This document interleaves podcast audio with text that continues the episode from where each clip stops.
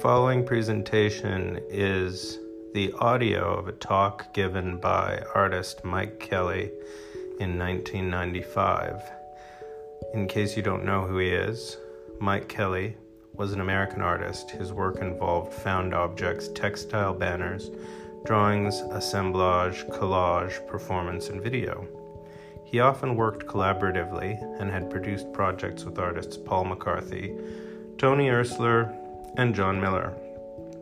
Writing in the New York Times in 2012, Holland Cotter described the artist as one of the most influential American artists of the past quarter century and a pungent commentator on American class, popular culture, and youthful rebellion. This is the White Hot Magazine Art World podcast.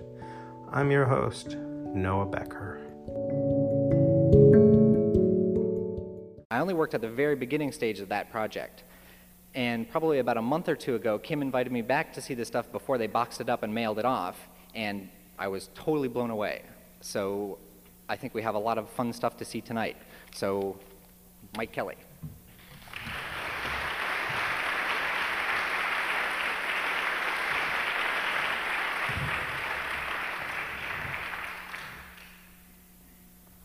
Hi, I'm really uh, glad you, uh, or excited that you invited me to come and speak with you. I must admit I'm a bit um, nervous. I'm not used to speaking so often to people outside of my field. And um, also, I think I brought too much stuff. And uh, so, what I'll do though is I, I think it's important to understand um, an artist's work, that you understand sort of where they're coming from and see a bit of background. And um, I'm the kind of person who likes to show more than less. So if it's too much, I'll just skip ahead to the projects I think might be more of interest to you.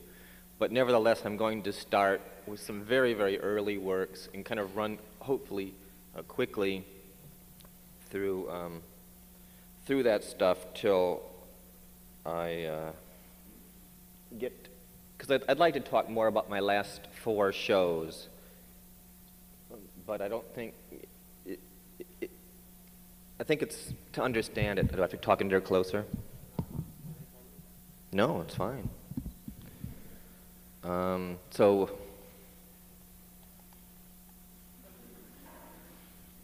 uh, to give you a bit of my background, I was I was trained in a very, very academic art situation. I was trained as a formalist painter in the Hans Hofmann tradition. And um, that's going to be, I think, important because later on it's, uh, the newest work kind of goes back and comments on that. So this is a kind of representative work from, um, I can't tell from this vantage point whether it's in focus or not, is it? Okay. Um, this is a work from 1975 called uh, Elegy to the Symbionese Liberation Army, and it was done the year of the, the Patty Hearst kidnapping. And it shows my interest in the time of trying to merge po um, popular and actually um, subcultural imagery into a, a kind of formalist painting methodology that um, when I moved to Los Angeles to attend Cal Arts in graduate school, which was then the stronghold of conceptual art practice, I was severely trounced for doing, since they had a kind of Adorno-esque attitude about popular culture that there was no way that you could sort of use it critically at all, that you just had to keep away from it. And um, I decided in this very harsh environment was actually very good for me in that I realized that a lot of my um, what I did was based on a certain given rule system, basically this formalist push-pull theory of Hofmann that Hofmann had um, come up with, and that it was it was baggage, and and my more of my interests were in um, these everyday kinds of popular forms and so I decided to do to try to do work that was anonymous in a certain way, like formalism is anonymous, but um, much more generic. So I started working from how-to manuals. And I just started building things out of how-to manuals. And this was a chicken brooder. And so this is a thing for um, um, hatching eggs. And it's uh, from 1978.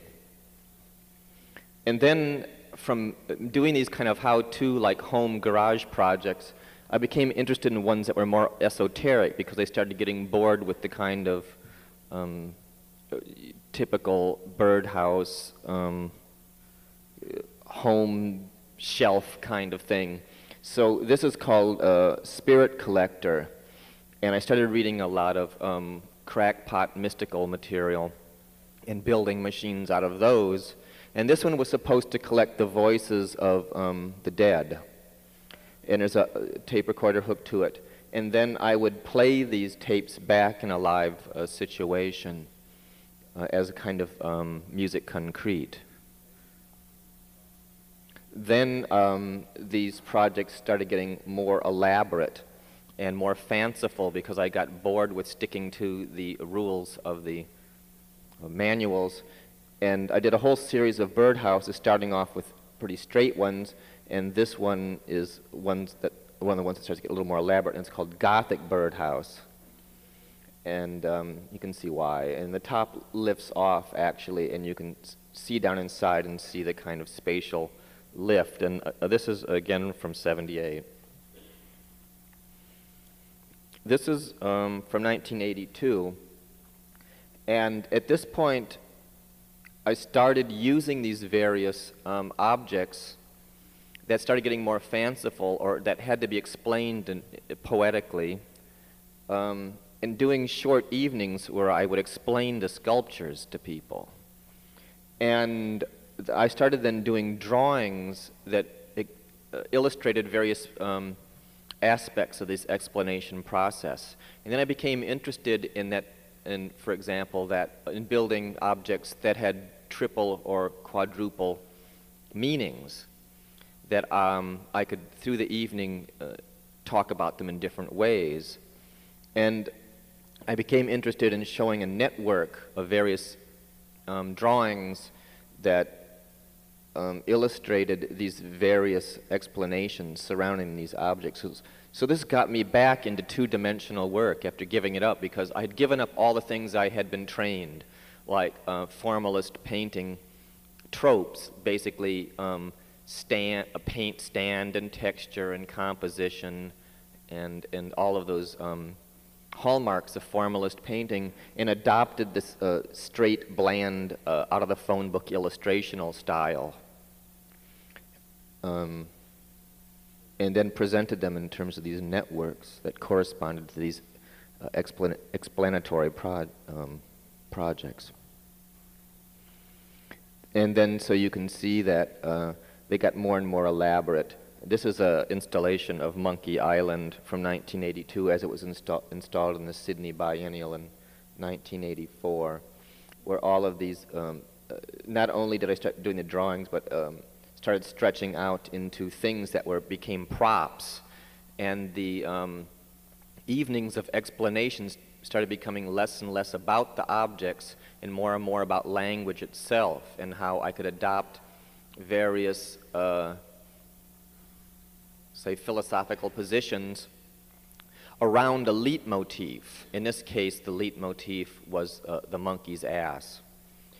And, and interpret that symbol in, or that image in various ways throughout the evening, and knowing that people have a limited attention span, change um, basically my persona in my, ex, uh, in my talking about it, uh, but knowing that people have short attention spans, they wouldn't, they wouldn't see when I changed or inverted the, the discussion. And so at the end of the evening, people would just pick on the one that they agreed with. And so um, they could totally project it. And at the end of the evening, it was always great to have a lot of people come up and talk about the various ways in which I'd talked about it as if that's the only way I talked about it. And I became very interested in art as, um, as a, in produ producing belief systems. And I started working in a um, general, a kind of a project manner where I would pick a leitmotif, sometimes quite randomly, like in this case, the image of a monkey island at the zoo, or uh, the monitor in the Merrimack, or three valleys that I happened to pick randomly off a map, and then develop a, a very complex set of relations about this in which um, the discussion of them would change through time. So then uh, the performances became longer and longer and more object, I mean, more um, uh, language oriented, and the props became less specific and, and things that were a little more generic and be used in a number of ways. This is Three Valleys from 1980, presented in uh, some loft space downtown. And then I started showing some of these props outside of the language outside of the performance process uh, in kind of installations. This is a, um, an exhibition of the props from um, Three Valleys at LACE in 1980. Then this is a show I did around the same time. This is 1982 in uh, UC San Diego, where I built the set for the performance in the gallery space and then performed it in the set and then left it in a kind of state of disarray that um, happen through using these various materials. This is another performance of, of the same piece where I did it in a traditional theater space and did it in the set for the play that was in the run at the time. So this is from the Pilot Theater, 1982, and you can see the set was a kind of, you know, um, hunting lodge. So this overlay of this this group of objects within this already narrativized space had a kind of effect of doubling the narrative. And I was really interested in that. There was a whole section over to the side, which was the kitchen, where I did this whole slideshow on top of the kitchen. And the whole performance was like relegated to the lodge front room. And uh, I really liked using this inappropriate space and how that colored the performance and performing it in different kinds of situations like that. Then um, I'd say for about eight or ten years, this kind of I would do these long projects based on these logic systems that would culminate in these performances. And I, I, I did that because I thought the performance or doing something live or theatricalizing it was the way of bringing the thing to life as a kind of pseudo reality by enacting it or um, making the system complicated enough that I could actually start to believe it myself and then performing it in front of people. And then once that was done, I could abandon it and start from scratch again with a new belief system. But around this period, I think this is 19, uh, this is 1986. This is the pr- project Plato's Cave, Rothko's Chapel, Lincoln's Profile. I quit performing because I started to feel that I couldn't tell the difference between these constructed belief systems and my own belief systems anymore, or that was a false distinction. And uh, I, I didn't really know how to do these performances anymore. But anyway, this is the last one, and I did this as a collaboration with the rock band Sonic Youth. And I just got them, and what I tried to do was even though the text had nothing to do with rock music, I staged it as a rock theater work using those conventions, but then changed them all around or, or, or tried to fuck with them a little bit. For example, for much of the show, and a lot of the audience was a Sonic Youth audience, never saw the band because they were behind a curtain simply doing sound effects like if I'd move a table, they'd make table moving sounds on their instruments. So it was treated much in the manner of kabuki. And, and then the stage would open up, and then there would be these typical rock kind of theatricalisms, like strutting about and um, Jim Morrisonisms and things like that.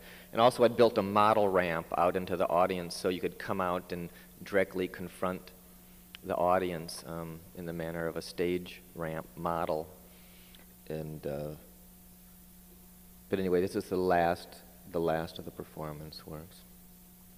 These are some examples of the black and white works um, that I did primarily in the 80s. This one is called Bad Acting from 1983, and oftentimes they illustrate kind of um, odd shifts of thinking. And, and this one was about um, applying the notion of bad acting to painting. That bad acting is um, determined by the fact that speakers never overlap. It's like a call and response, and so then good painting would um, necessarily have um, overlays. So I just use this kind of standardized um, landscape. Actually, it's off the cover of a jigsaw puzzle. Then um, I started getting, for some reason, this reputation as being a bad boy artist. I don't know why, since I didn't think my works were particularly negative, but perhaps they had a certain kind of confrontational quality, or the fact that I used a lot of low cultural um, formats, even though I don't think I was producing low culture, like, say, the rock format, for example.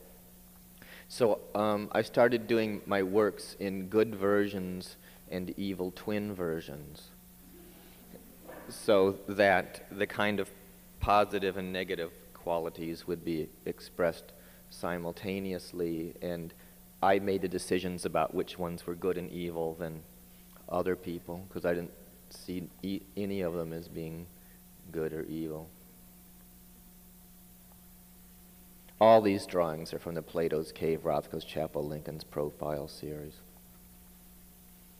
Um, this is another work from that from that same project, and it's called um, Exploring. It's 1985, and when it was um, installed in the gallery, you had to crawl under it in order to, to get into this. Uh, it's a painting of a cave with a kind of somewhat uh, sadistic text on top about, you know, if you want to learn something, you've got to kind of grovel and uh, here you had to crawl under the painting to get into the installation. And the installation was this kind of very abstract um, kind of model of the what uh, it's this this work is called the um, trajectory of light in Plato's cave. And uh, at this period, I was getting sick of my own restriction to the black and white illustrational style, which I had used for many years, and decided to try to use colors in various ways. And these giant monochrome panels were you, are used standard off the, um, that, that, you ordered designer colors that had these beautiful names like um, fawn skin and plum wine and things like that. And then I had these uh, giant monochromes where the only difference between them was um, that the titles were shifted to other things that could be analogous to them. So one of them was of the four bodily fluids, and one of them were certain race, you know, skin tone things, and then uh, this one used the actual colors. This was done in the anchorage of the Brooklyn Bridge, which is a giant, almost cathedral-like space that's on the Brooklyn side of the bridge where all the cables and everything hook in and um, it's, the architecture itself is so impressive. I didn't feel that there was any way to compete with it. And, and thus, I went for these very simple monochrome kind of things. And also, it's what spurred me to work with a lot of these cave metaphors and uh, architecture as cave and things like that. My interest in, in color and using colored materials again and also in the fact that in the art world at this time, which is the mid 80s, uh, there was a lot of focus on the art object at, um, in purely in economic terms. It was called the com commodity art period. And most of the works, like say by people like um, Haim Steinbach or Jeff Koons, were things they would buy directly out of the showroom and exhibit. So it was a lot about commodity fetishism, but always about the new. And so, in contrast to this, there was, there was this argument going on that you could escape this discussion by um, going back to this old fashioned idea of the gift. that um, gifts were free of this commodity problem, which I staunchly disagreed with because, in my own experience, gifts were highly loaded psychologically and had nothing, uh, nothing to do with freedom or escaping from capitalist ideology. They just reinforced it on the family level. So that for every gift you got, you were expected to pay back a certain amount of love. But unlike a car, you don't know how much that's worth, so you're put into a constant state of indentured servitude. So I started collecting homemade craft materials. And uh, this is the first work I used using homemade craft materials, and it's called More Love Hours Than Can Ever Be Repaid. In, in that, I think a lot of the worth of crafts um, you know, in kind of relating to the arts and craft tradition, is like uh, worth is how much time it takes to produce them. So it's a very blue collar kind of wage earner mentality. And um, obviously, this is more, um, more kind of time than you could ever possibly pay back in attention because it must be endless, endless hours of crocheting and sewing. And then I did a work at the same time. That one I decided to compose in a natural manner, a la Pollock, where um, the composition was democratic. But then I decided to make at the same time one where it was composed in a hierarchical um, um, form. So this one's called Plush Kundalini and Chakra Set. And the giant, uh, this big carnival snake represents the um, um, you know, line of force going up through the body, and then the various colored uh, lumps represent the chakras. And they conform to the number and color of them. And they're all made, instead of out of homemade um, craft materials, uh, commercially produced um, craft materials. And thus, this one was supposed to be seen as more male, while the other one was supposed to be seen as um, uh, not phallic. Oh, I guess in the background, in the background, you can see a number of cushy felt banners that I made to accompany these works. And they're cut felt banners done sort of in the style of Sister Mary Corita.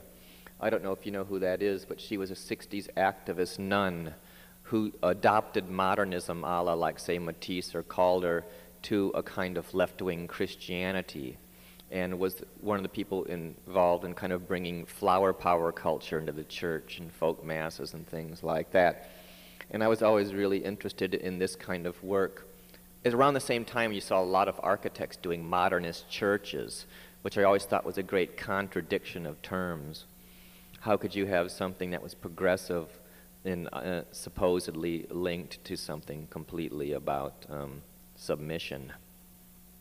And these works embody that same contradiction, and I was trying to play with that in a very overt way. But then uh, a lot of people, you know, seemed to think that they were kind of nostalgic or 60s oriented. So I did a version of them based on pinups at college campuses. So I just ripped off these posters from college campuses, and I thought this would be the adult educated version rather than the blue collar feel good uh, mystical version and these are straight um, cut felt banners like you'd see hanging in a progressive church, except they're um, college student mentality. So this one's somebody looking for an actor to play Pasolini in a student film, and this is for a um, a radical um, African American lawyer's um, talk and and then this one's somebody looking for a roommate. And I did a number of these, and they covered a lot of different kinds of uh, political and um, gender concerns. These are then I started working with some of the having these huge wads of homemade craft materials around. I became really interested in them as individual objects and realized that you never looked at them as objects formally, that you only ever looked at them as um, stand ins for what they represented. And that's always a generic human. And even if it's just a blob with eyes sewn on it, that you ignored that strange formality or actually that they were monstrous or uh, decomposed or fractured or horrific. And yet, to the general, I think, um, you know, middle class or lower class American, these things look very natural, and they would never ever consider them as equivalent to, um, say, expressionist or Picassoid um, distortion, because you don't see them as being distorted, you see them as being um, iconic, um, as generically baby or perfect child. But anyway, so I started playing with those and, and trying to play with that and bring in notions of infant sexu- sexuality, a la, you know, the, you know, Freudian uh, and psychology and things like that. So this one, they're very, very simple. These are two yarn octopuses sewn together and turned upside down, and it's called manly craft because it looks like a testicles. And this one's called Estral Star, two sock monkeys sewn together in a star formation. And there's a lot of other ones like this that are formalizations of these um, objects. Then I became interested in this problem of empathy with these objects and how that you couldn't see them as models, or you couldn't see them as statues of, the, of a human. You could only see them as kind of archetypally human. So I thought, well, perhaps if I do um, life-size scale paintings of them, um, like kind of archaeological paintings, that people would um, see them compositionally. So I did these drawings called the sack drawings, and I did them in three versions. One, a straight um, illustration of a doll. Another one, a straight uh, depiction of a garbage bag which I thought, if you didn't sew eyes on it, was pretty much equivalent to a doll. It's just, you know, a stuffed sack. And then third, a personified body part. So something overtly grotesque, because um, if you see a body part personified, it's not as easy as finding it lovable as a personified sack. So this is called comedy and tragedy lung. And there was a number of these. And then um, I did this because after I, after I realized how much people empathize, empathize with these objects, I decided to play up that empathy by presenting them in a more theatrical context. So I did this series called the Arena Series. This is um, an installation at Metro Pictures in New York from 1990. And in the Arena Series, I, I um, was observing some children. Actually, it's a very interesting story. I'll just tell the story. It's an anecdote. I like anecdotes.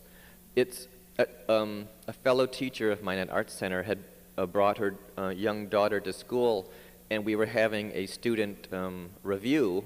And to keep her daughter occupied, she'd laid this blanket out on the floor with her toys. And we were having our review critiquing a student. And I looked over, and the uh, child was having her dolls um, do a critique. and so I realized that all you had to do was set up a certain kind of boundary, like a blanket on the floor, and then any kind of object that laid within it would automatically, automatically be um, um, seen within a narrative context. So that's what this body of work is about.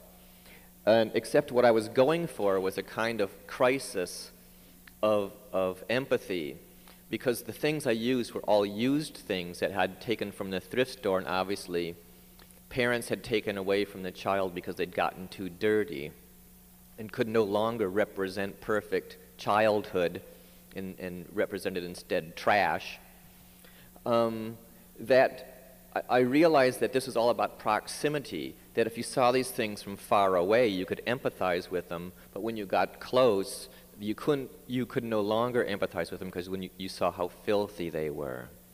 And I tried to play this up in the exhibitions by um, having kind of sitting off to the side, like on a side table that didn't look like it was part of the exhibition, like cans of Lysol and um, tick killer and things like that so that people, you know, if they were looking around the gallery, would notice these things and become, uh, after their initial you know, um, embrace of the object, um, be repelled by them. This is a, one from this series called Blue Bunny, where I found actually a blanket and a bunny of the exact same fabric. They're very, very formal um, in their setups. This is a, uh, the one you saw before was arena number one, and the reason it has the ropes around it is it's a diptych, but you know, in a space, it's generally it's hard to. You're used to seeing diptychs on a wall, but on the floor you have a tendency to see them as two separate objects. So the, the ropes uh, caused you to see them as a singular object. So this is arena number nine. This is arena number 10, uh, autograph dogs, which you can see has a kind of symmetrical composition. And then I got interested in like, well, what if I just showed yarn um, on blankets? And took all the color away, and so I got these hospital blankets and just showed black and white yarn as if they were kind of schematic drawings. And um, not to my surprise, everybody saw these as being dolls that were um, gutted or eviscerated. and so I was, I, I, was, as I worked on this, I became increasingly, increasingly aware of just how much people had had to not see these as material but see them as human. And to the point where they, when they saw a wad, a wad of yarn, they instead saw a wad of intestines. Same here. And then I decided to get out of the doll and go into pets, and uh, because they were a similar object of empathy. And this one is called Mooner, and it's 1990, and it's the leftovers um, from a dead pet. And um, it's, a, it's really a tearjerker. and personally, it is too, because it was a pet I, you know, my pet in a way. Then I did this, this um, series called Empathy Displacement Series, where I um, did the uh, portraits of the dolls at, a 100, uh, at human scale, but then had the original doll in a box in the front, sealed, where you couldn't see it. And so uh, it was called Empathy Displacement Second and Third Remove. The first remove would be the um, the humanoid removed from the Platonic archetype. Then the second remove would be the two dimensional, would be the doll, and the third remove would be the painting of the doll. So it was about these various levels of removal. And um, uh, people tended to empathize then with that which they couldn't see. That they couldn't empathize with the painting because um, presented pictorially the things were too grotesque, so instead they felt sorry for the doll uh, in the box, which they perceived as dead. And then that led me to do a, a number of other blanket works that were um, stuffed animals were laid on the floor, covered with giant blankets where you only saw them as lumps. And uh, then people felt even more sorry for them and then uh, I decided to push this empathy more by actually uh, having the animals talk and started writing plays for them. Because I find that people were doing that in the gallery. They'd go, oh, the bunny's doing this, or that somebody's doing that. And so I started writing these dialogues, but they were uh, generally very dry philosophical dialogues about empathy and how the fact that right, you know, about the, the body of the, of the writer and how the writer shouldn't be seen.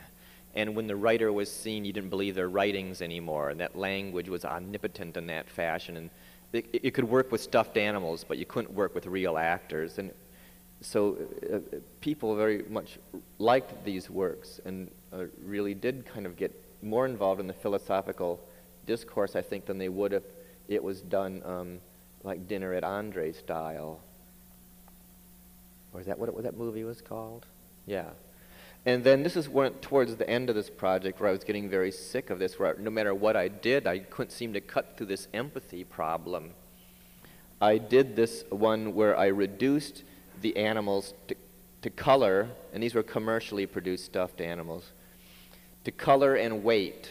and so they were presented in purely formal terms. They were on pulley systems where a certain amount of brown would balance another amount of brown on a pulley system. But then, in contrast to their plush gushiness and cuttabil- kind of cuddleability, and also the fact that sewed in lumps, they seemed, um, it was kind of horrific. Oftentimes, people compared them to like the lumps of bodies at concentration camps. That I wanted to have something that seemed uh, very much in opposition to that. And so I designed these plastic wall units based on bathroom deodorizers, which are always kind of very modernist, space age shapes and kind of aerodynamic. And I've always loved that. Whenever you go into a bathroom, you look and you find it hidden away, like in a corner. It's always the most beautiful little modernist Brancusi esque sculpture, except its only function is to spray disinfectant. So I made them human size. They're about, you know, five and a half feet tall. And they spray from the pivot point, about crotch level, um, out deodorizer at, at a random interval. So those walking around examining the lumps would intermittently be kind of be sprayed in their own crotch with disinfectant.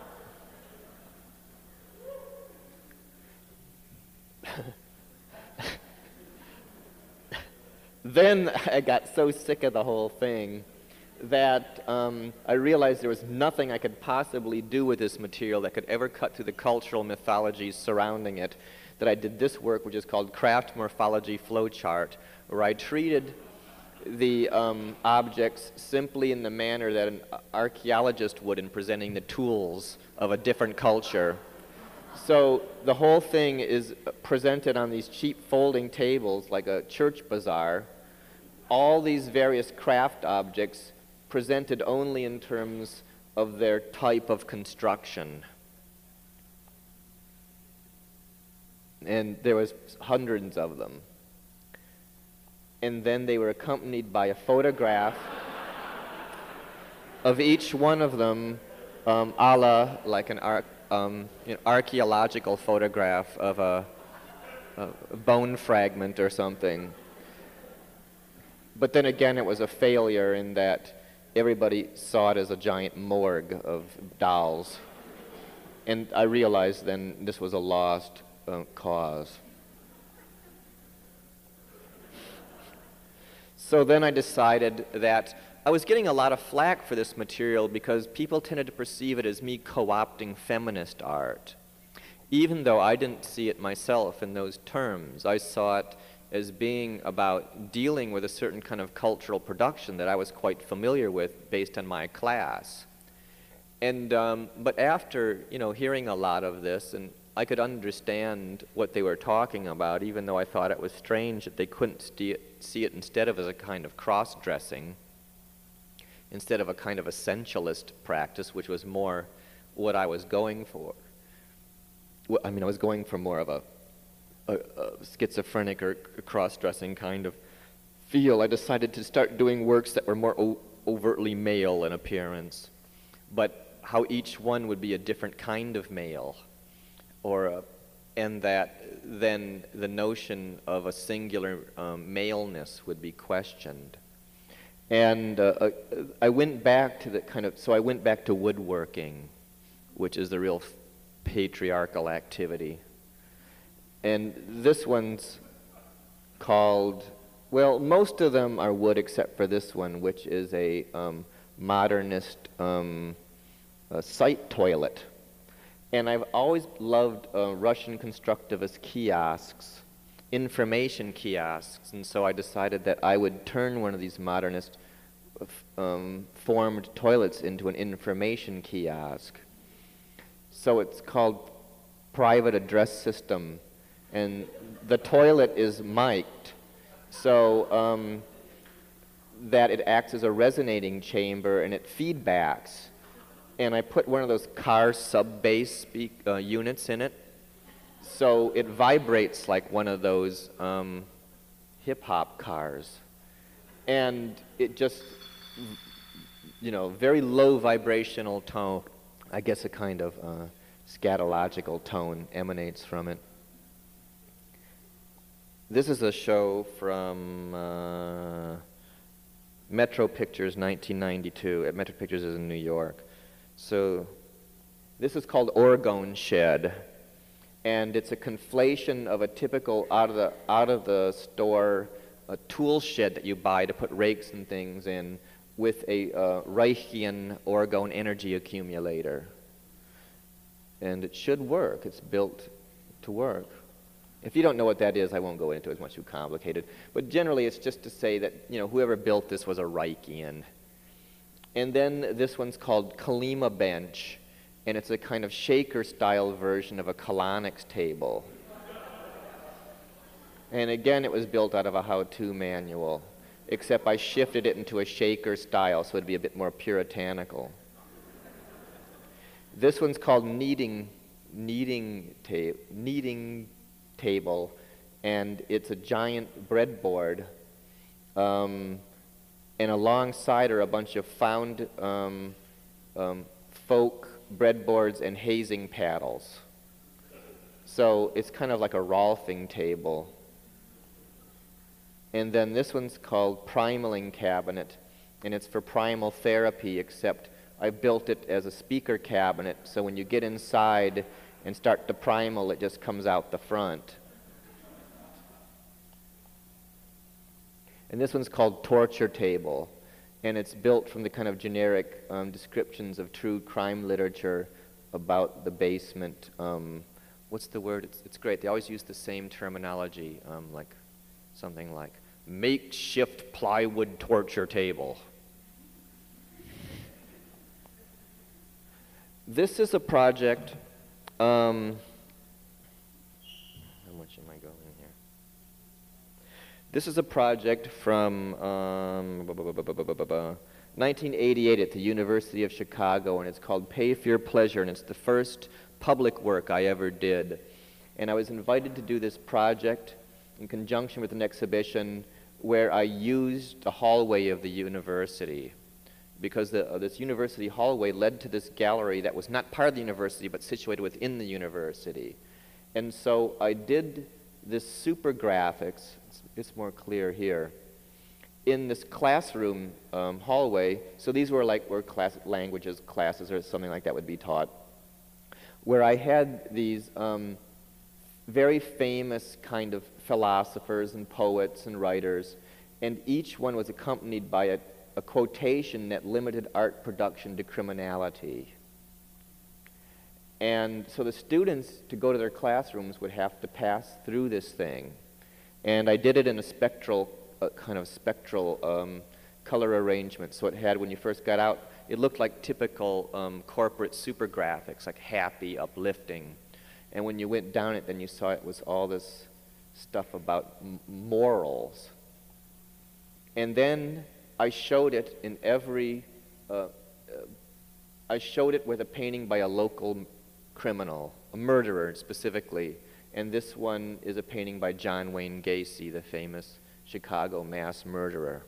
And then accompanying this were um, collection boxes where you could uh, give money to victims' rights organizations and thus kind of pay off your um, pleasure in this romantic mixture of artist and criminal. And it was interesting to see which banners were stolen.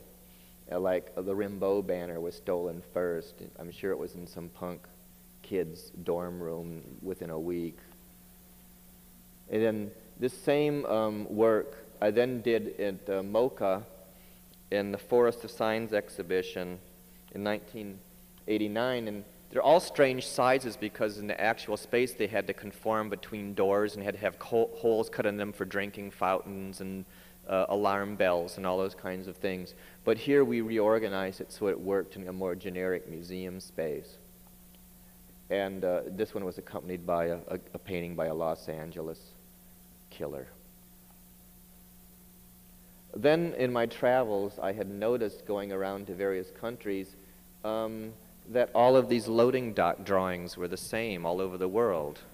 And this is before fax machines, which means that all these drawings had to have been hand delivered or sent through the mail or with truckers. which I thought was interesting because there's this whole subculture, like this whole subworld of disseminating art production designed specifically for the workplace, but not the upper level workplace, only where the lower level workers are. And most of the jokes concern service, job problems, and, and sexual um, material. So this is a very famous one. I'm sure you've all seen it. You want it when. And then another one, which I saw in Australia, actually, in a loading dock, why E.T.'s neck is so long. So I started redrawing these, and always you could see that these things had been Xeroxed 20 or 40 times to the point where they were completely almost illegible. And I think, well, this is, that showed to me there's a huge investment in these things symbolically. And um, so I was asked to do an installation at the LA County Museum. And I decided to build a Russian style workers' um, pavilion, but in, but substitute kind of heroic image of the worker for these workers' drawings. And initially, I wanted to have a ribbon run from the shrine through the employees only door down into the um, area where the actual workers are with a battering ram in front of the door so that once the um, visitors to the museum, once they realized the class distinctions within the museum, would break down the door and join their fellow workers in the basement, but the museum wouldn't let me do that. So instead, I had to hang a carrot outside of the shrine, and um, then I had to set up a conflict between the workers and public. So it was um, the carrot would draw people into the shrine, and then the, the guards would have to throw them out. And so I thought, well, perhaps that would cause enough class conflict within the museum itself that would bubble over into the administrative areas. Then I did this work. I was invited by Frank Gehry to do um, an irritating work for the Chiat Day Mojo advertising agency, as were a number of other artists. And Chiat Day's idea was that avant-garde artworks within the irritating avant-garde artworks within the work environment would spur their workers to greater creativity. That if they had an uncomfortable environment, they would necessarily be more creative or more conscious of themselves. So what I did was most I found most of the artists were picking the Gehry-esque sections, the artsy sections of the building to work in. I picked a, a a set of conference rooms with a copy room, a, a completely simple, bland island in the middle of the building that obviously Frank Gehry had not designed himself, but an underling had because it was um, completely bland and had no Gehryisms at all, and Gehryfied it so that it would, um, its deconstructive aspects wouldn't be so much ornamental but actually disruptive to work conditions. So here you see the main boardroom of the, uh, uh, on this floor where you would have kind of corporate meetings. And I have illustrated it with these workers' cartoons that would generally only be found down in the janitor's office.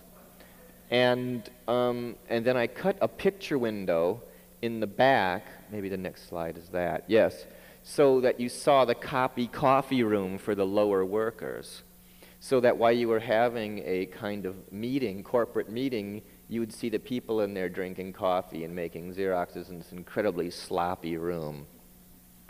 And then I took all of these various things and you know, super graphics around uh, each thing, uh, these jokes. And then these are, then besides that, there were four individual meeting rooms. And what I did was cut I cut portholes between each of the individual rooms so there, there was no privacy whatsoever, so that you'd always hear what the people in the next room were talking about.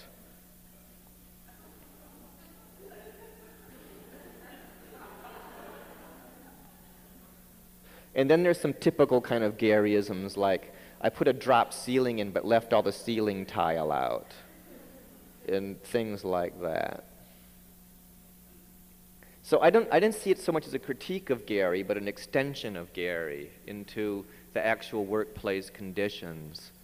because I actually um, pretty much, uh, especially when I was young, um, Frank Gehry's architecture I, I, was very fond of, especially his design for his own home, which I think is really one of the most beautiful treatments of a personal dwelling I've ever seen.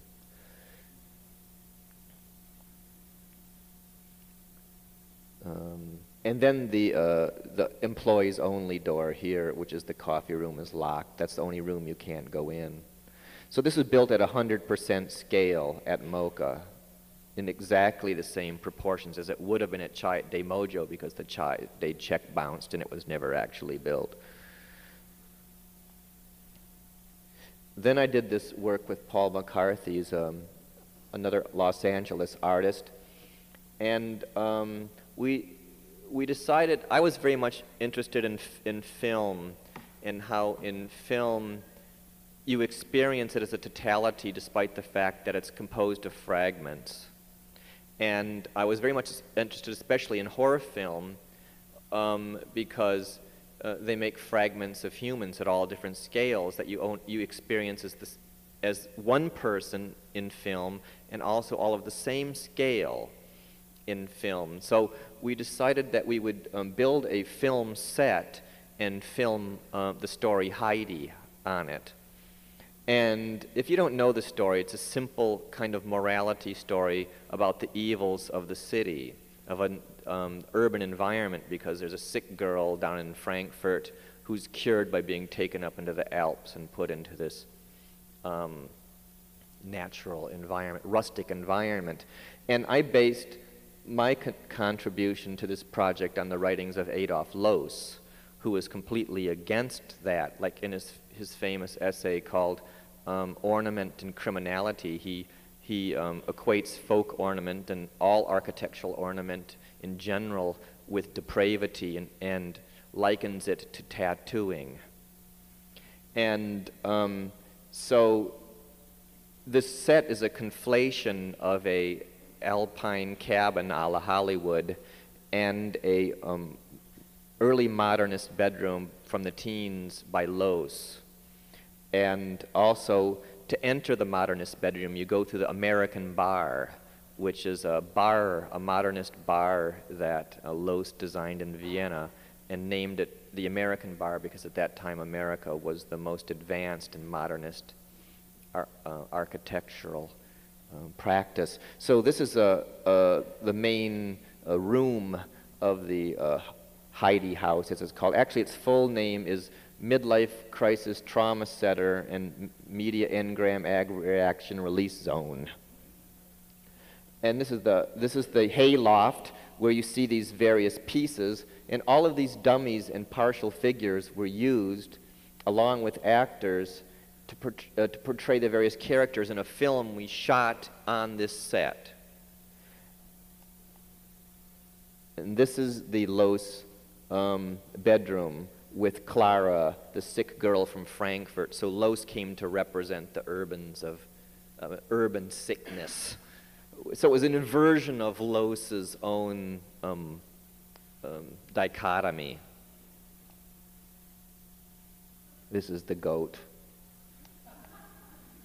And, and this is the attic where all the stuff was stored. So all of these, this, this set actually was the set, and all the things in it were the props in the production of a film where all of these things were used, except they were used incorrectly, so you could always tell they were partial figures, and they never added up, and there was two, per, two people playing the same figure on stage, like when one was a dummy or a leg or something like this. So it was, it was this kind of thing.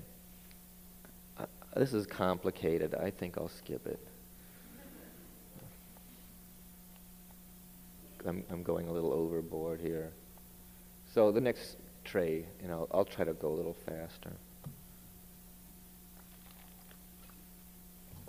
And get to the, my newest project. In fact, I think I'll just skip right to it.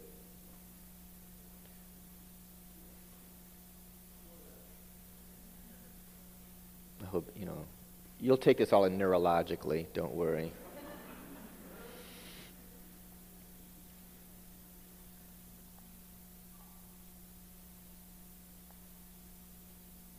Okay. Um, I'm going to go back one here. After doing, after having my retrospective, I became painfully conscious of myself as a historical construct, and um, decided that I had to start screwing with that, or I was dead. I was washed up. That I would be the stuffed animal artist forever.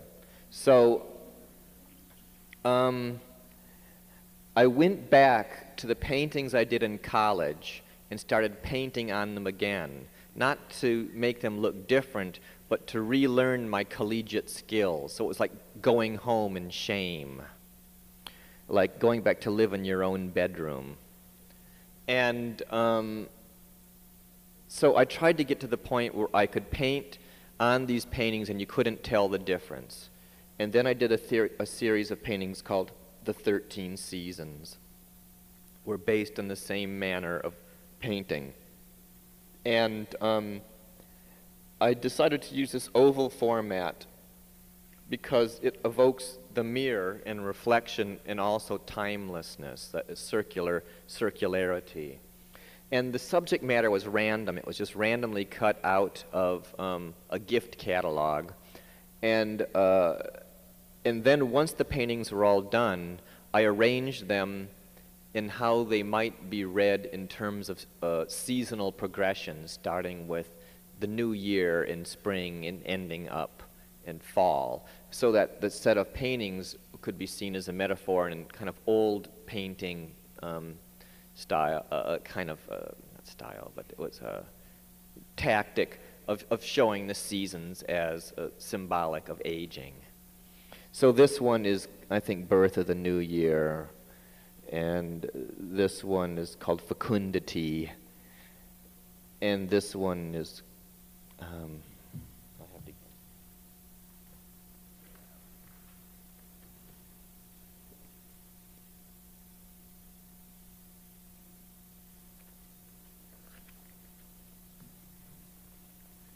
What's limp in 3D is erect in 2D.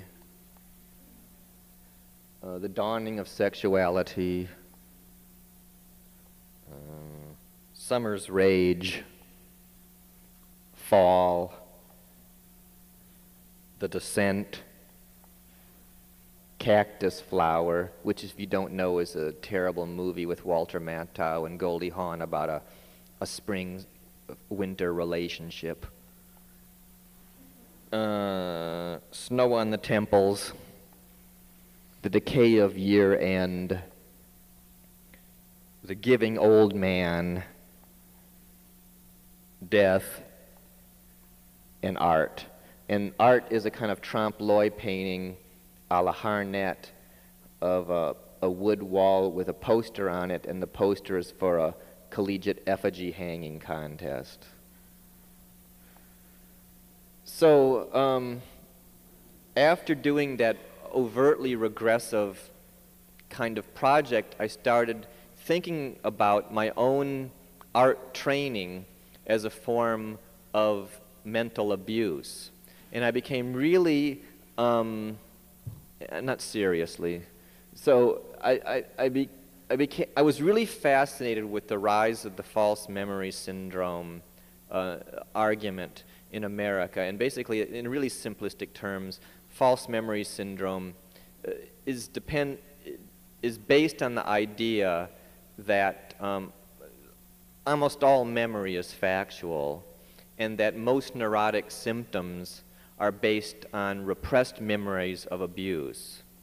And this, it's caused a huge um, war in the psycho, psychological community between those who, who sort of believe that um, most memory is true and those who um, don't, that it's, it's, it can be fictive. And I think as an artist, when you see something that's about the importance of fiction or representation become such a major issue, I, I can't help become uh, fascinated with it. So, and this, this syndrome is, is is not only uh, dominant in the psychoanalytic world, it's also huge in UFOlogy because the dominant form uh, literature of UFOlogy is about abduction and screen memory. and also in um, the whole satanic conspiracy uh, theory surrounding, um, well, it's kind of Christian conspiracy theory about the um, satanic, organized satanic groups that are kind of running the government and things like that. And there's a lot of like kidnapping and abuse, and it's covered up with um, f- false memories. And I decided then, in learning or relearning my old indoctrination, was a way of l- recovering the memory of my own abuse so that I could cure myself of it. And in doing that, I had to remember in, um, in these kind of 12 step exercises the places in which this abuse happened. And that led me to an interest in the architecture of abuse. So I decided to build every school I ever went to from memory to see what I couldn't remember. Because the parts that I couldn't remember were, would obviously, in this model, have been repressed. And that would be the site of trauma. And when I started building the models, I realized I couldn't remember 80% of the space, which meant that my, um, my abuse was huge. So, anyway, this is the model, and this shows it in scale, and I'll just run through it very quickly. This is my latest show, it's from this year. This shows the model, and underneath it is a mattress you can lay on to see the sublevel. Because the underground in this kind of um, mythology is like a lot of romantic uh, discussions of architecture, the underground is the image of like the repressed or the base or the primal. And, and, uh, and, and say like in the McMartin preschool um, case, there was, they actually had ar- an archaeological dig to try to find these hidden tunnels and chambers that supposedly existed under the preschool as described by all the um, children. And um, there's this, still this huge debate going on about whether these existed or didn't existed based on the archaeological evidence. So anyway, I wanted to get that sense of underground here uh, under the table. This is piece is called Entryway, and it's um, it's not only an entryway to the city. Um, I'm, I don't know, these aren't so common anymore, but you're probably familiar. When you drive into small towns, you see these signs where they have all the service organizations on them that are in the town. So it's those kind of service organizations, plus ones that are somewhat um, inappropriate, like uh, anarchist parties and things like that. But the composition is based on the genealogical chart of my immediate family. So there's this convergence. In the, in the old-fashioned, you know, way of linking the arch- architecture to the body or an anthropomorphized architecture, I was playing with that overtly in this project. This is a companion work to the model, which is supposed to be a detail of the gymnasium floor and it's called Gauntlet, and it's um, it looks like um, team logos, but they've been slightly um, detoured. Then I'll just go through these uh, pictures of the model. My initial idea was to build all of the um, buildings and then treat them a la push paint, push pull painting as elements to compose with. I would I cut and paste them. I would compose them into a new Uber building. And I very much was interested in the kind of early modernist or idea of the you know total artwork where the architecture like say like Rudolf Steiner's architecture or Arcosanti where the building and every aesthetic output was linked and I wanted this to be like that except that the um, overlying, the, under, the underlying belief system would be um, push-pull theory.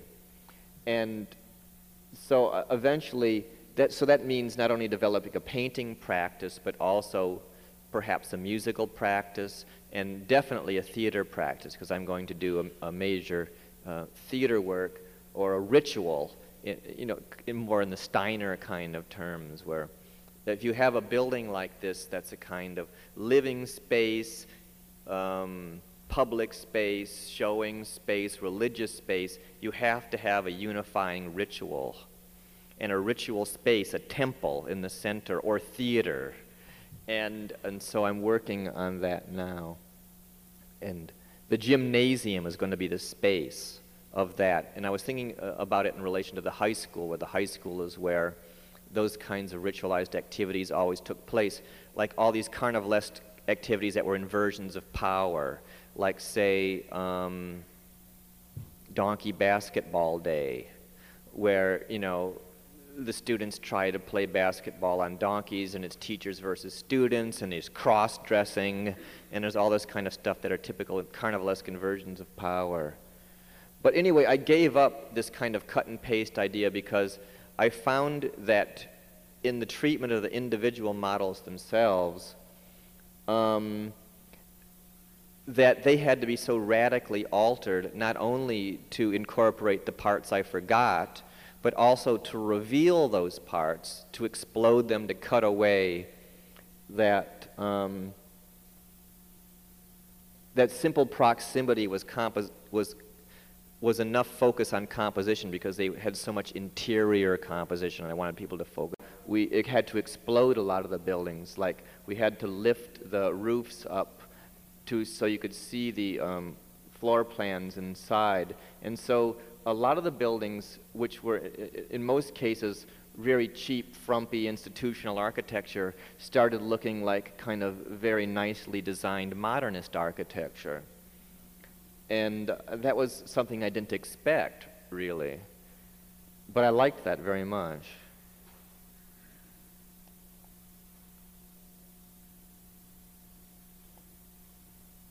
Uh, this is Cal Arts with all its various cutaways and things. And then I just want to show you a few things that I started to think about at the time. Oh, thank you. Is it working now? Yeah, good. Um, I, started thinking a lot in doing this because I, I didn't realize how important the cutaways and how much a part of the aesthetic the cutaways and explosions would be. Because I was thinking it, initially it would be more about blocks of building glued together in a kind of a tension, um, a la Hofmannesque um, formalism. But instead, it became much more about cutaways and revealing. And so I started thinking about it in relation to a lot of deconstructivist practices of various artists. Uh, uh, so I just wanted to show a few of those things that I liked. This is Gordon Matta Clark, Splitting Four Corners of 1974. It's a, it's a home in New Jersey that he cut in half so that it fell on the center point into this kind of beautiful, perfect, symmetrical split.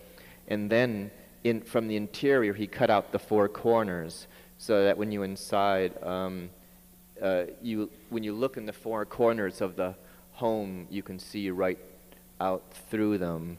So the space is opened up in a, in a couple of, uh, in a number of interesting ways, which I think is especially pertinent to the home, because the home is the kind of site of, of interiority and domesticity, and transparency doesn't function well in the home. And this is another work by Gordon Matta Clark, not done in a domestic space, but done in a, a, more public space, an old building that was in Paris when they were tearing down all the um, old buildings in proximity to the um, Pompidou Center. This is called um,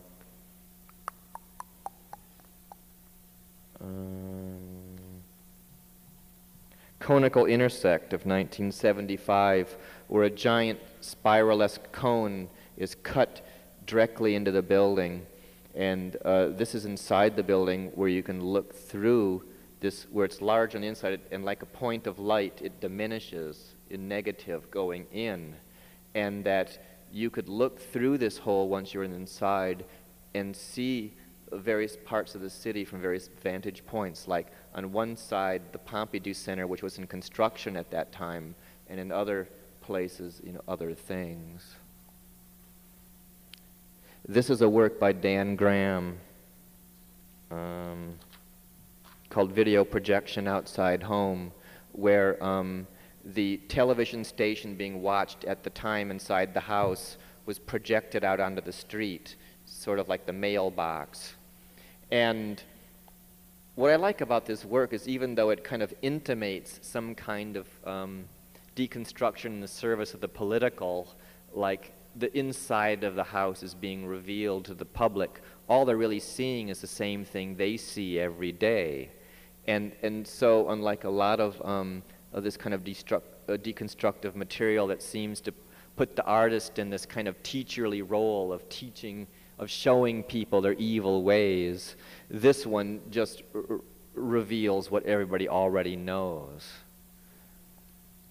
In, in, I think, in contrast to this work by Michael Asher from 1974, Project for the Claire Copley Gallery, um, where he took out the dividing wall that separated the art showing space from the business space.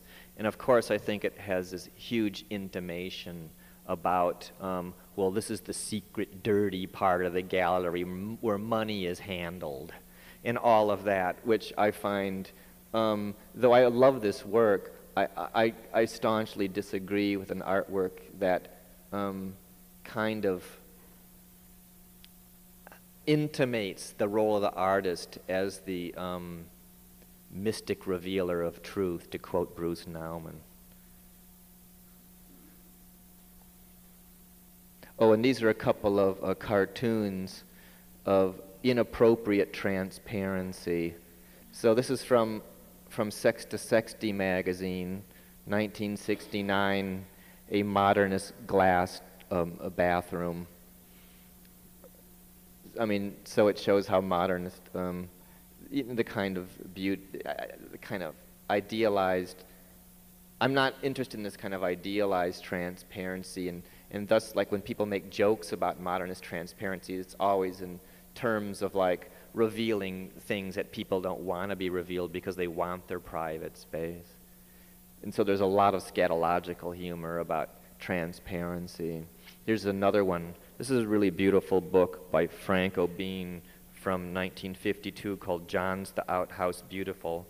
And it's, uh, he's obviously an architect, an architect because the drawings are really beautiful and, and the things, but they're all designs for uh, um, uh, outhouses and toilets that in, um, involve transparency. So this one's called uh, the Pentagon, obviously a joke on the Panopticon, and it's designed for a military site so that the various ranks, like general, uh, sergeant, uh, and private, all uh, have to go to the bathroom in this same uh, pan pentagonal formation and the hierarchy is diffused by the fact that they can see through the glass walls. And um, the last slide I want to show is of the bottled city of Kandor, which is in Superman's uh, Fortress of Solitude, and which I'm not sure, but it's from his home planet. And it represents to me um, the site. Uh, architecture is memory, where, where you know this guy not only in the Fortress of Solitude, which is cut off from everybody and is itself like a kind of architectural um, fortress, has within it a secondary fortress of his own past, sealed up in a vacuum where it never, never goes away, and where his parents and his past exist, exist in uh, forever and um, in a miniaturized state, which is, I think, the general metaphor for the past and for the, um, say, like the dollhouse um, of, of timelessness. And this is like the past that he can never give up and uh, which haunts him, sealed there in the lead lined room. So that's it. I'm going to stop here.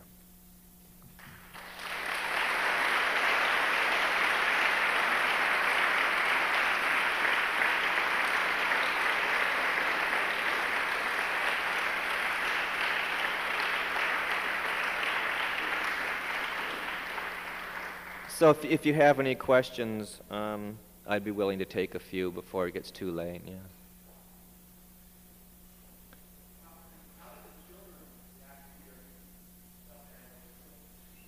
Well, the children always want, always want to play with them, but the parents don't because they're very dirty, and. Um, I think that revealed right there a schism between the use function between the stuffed animal for the adult and for the child.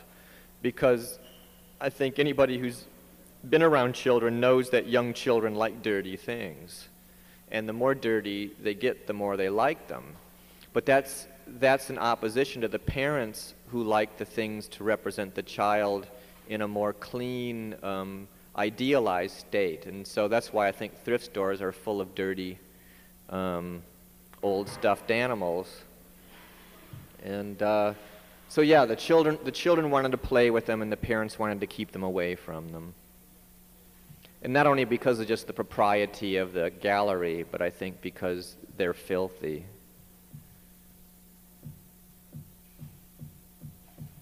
Anything else? Yeah?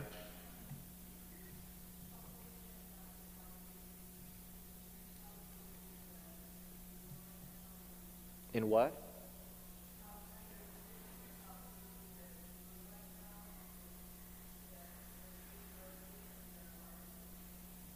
She asked how I position myself um, in relation to the viewer and the readability of the art.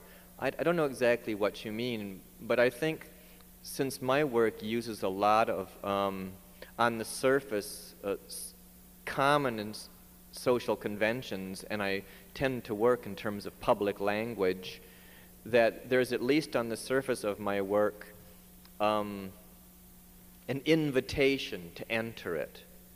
And um, what happens is then once you enter it, you realize where it perhaps doesn't conform to the norm. And, and then it's up to the person uh, themselves or subjectively to decide whether they agree with it or don't agree with it. But I don't think my work is opaque. I think my work allows people to understand, at least uh, on some level, what the issues are, even if I don't come out and, and spell out what my position is. That's always been what I've wanted, that I wanted a work that wasn't opaque or about constant deferment or about giving the viewer complete freedom to determine what it's about, but that we know what we're discussing, but there's room for disagreement. Because I know that, you know, a lot of people look at my work and they're, they're really incensed by it because I'm working with a lot of uh, folk uh, kinds of production, which um, to many people represents culture and culture, traditional culture that, that shouldn't be screwed around with. And into other people, you know, I think my work represents more than it does simply just some kind of uh, knee-jerk um, parody.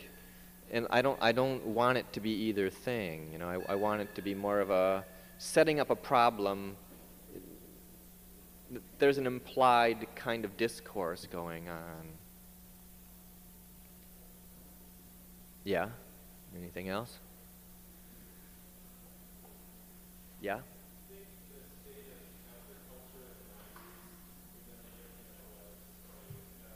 He asked if the, the state of the counterculture was any different than it was 20 years ago, you said? So that would be what?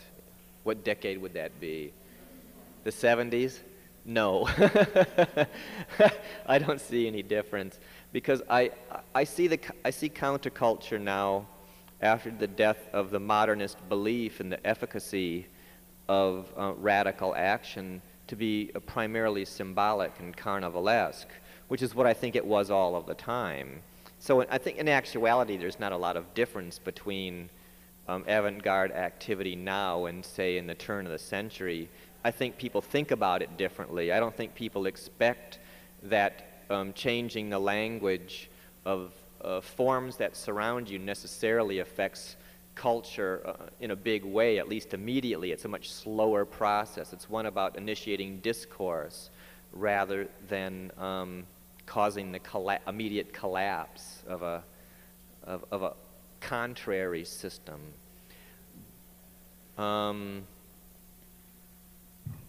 I don't know. I still believe in the uh, that countercultural activity has a has a function.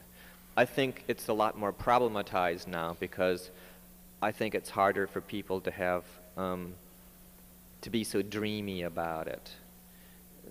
That people sort of know it's a failure right away and they have to continue on uh, despite that fact. So um, I guess that's my answer to that question. Yeah?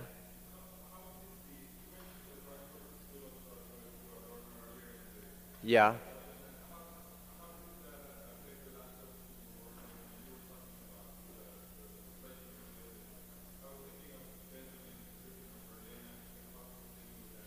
His, his what? Um, oh.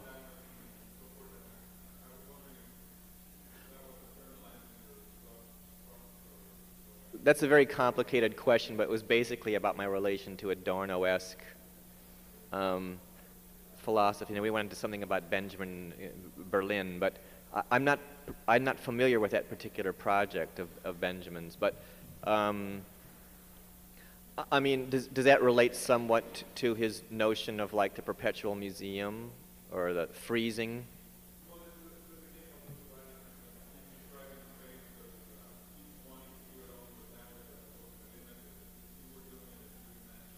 Oh, well, my, my example about Adorno-esque um, kind of treatment of popular culture was simply um, that when I was in school, he was used as a kind of um, voice of authority to say that all popular culture was the same, sort of like Green, Greenberg's discussion of kitsch. And so that there was nothing you could do with it, which is really, say, in contradiction to, like, say, the, um, the uh, situationalist notion of détournement, or however you say it. I don't know French, but um, just just that you know, if I was to follow Adorno's um, teachings, I could have never done any of my work because I, I, I wouldn't have been able to deal with popular culture. And that's what we live in now. We don't live in an era where there's a differentiation between high culture and low culture. Um, as far as its, its effect on the model, I wasn't thinking about that at all. Yeah?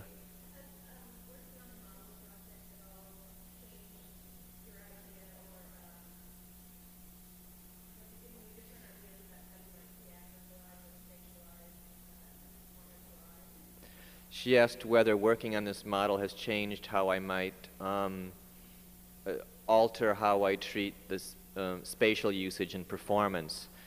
And the only, only way really was that I was thinking of using a given space, um, the space of a, of a, of a high school uh, gymnasium, uh, in that I think to do something like what I want to do would make more sense in a, in a real space.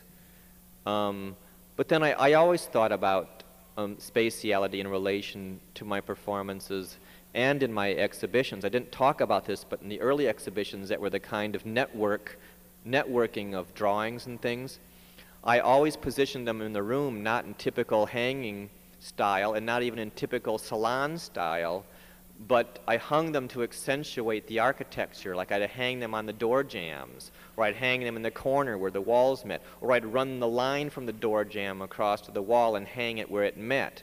So all the hanging of the artworks completely mirrored the architectural formation of the room. And so that kind of um, consciousness of enclosure was always something that was very important to me. Um, I haven't thought so much about this new theater work, except I think it really should conform to the standard folk model. And it, it, it should be in a gymnasium and it, it, it should be produced in that manner. So, it, in actuality, it's much simpler than the spatiality or the spatial problems of a lot of my earlier performances that had to be done in weird given spaces where I had to like do something that was kind of inappropriate to the space and try to not deny the space a la traditional theater. Like pretend it wasn't there because I always wanted the viewer to be very conscious of the space in which they were sitting watching the performances so that, so that they never fell into the kind of filmic or theatrical position of the passive viewer looking through the fourth wall. I never wanted that. And so I always tried to um, energize the given space in a way that was sometimes quite in contradiction to the performance, like the one that was done on the um, theater set. Like I could have taken the set down, instead I decided to work on the pre-given set. Because theaters just make this neutral space.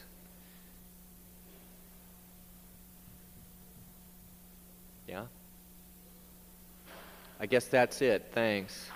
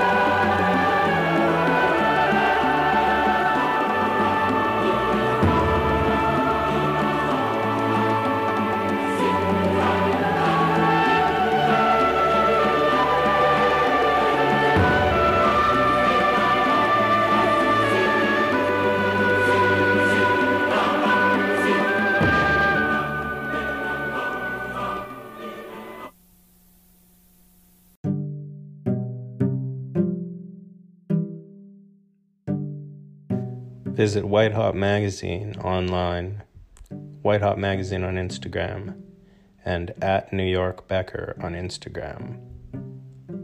See you around the art world.